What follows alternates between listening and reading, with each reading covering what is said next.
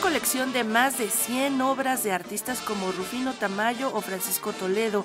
El Museo de Arte Hermila Domínguez, ubicado en Chiapas, requiere de mantenimiento y remodelación de sus salas.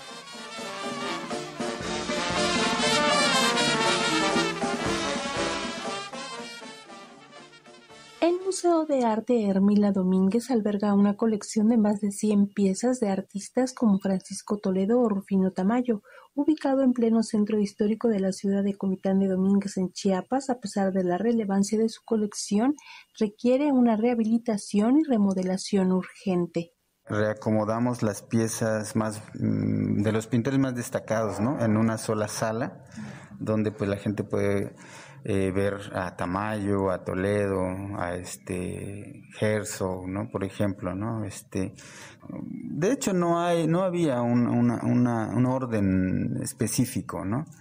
Pero procuramos eso. Hay una sala, por ejemplo, de, de los oaxaqueños donde este lenguaje del color maravilloso que ellos manejan, este, se puede vivir intensamente, ¿no? O sea, ahí reunimos a varias de las piezas que tienen estas características y bueno, hay otras por allí donde no, eh, pues también el museo necesita el apoyo ¿no? de, de, de, las autoridades pues también para este, invertir en el mantenimiento de, de los edificios, ¿no? Exacto creo que la, la, intención ahora pues es esa, ¿no? Es de, de, acercar cada vez más este, pues esta, este valioso acervo. Es el único museo en Chiapas con estas características.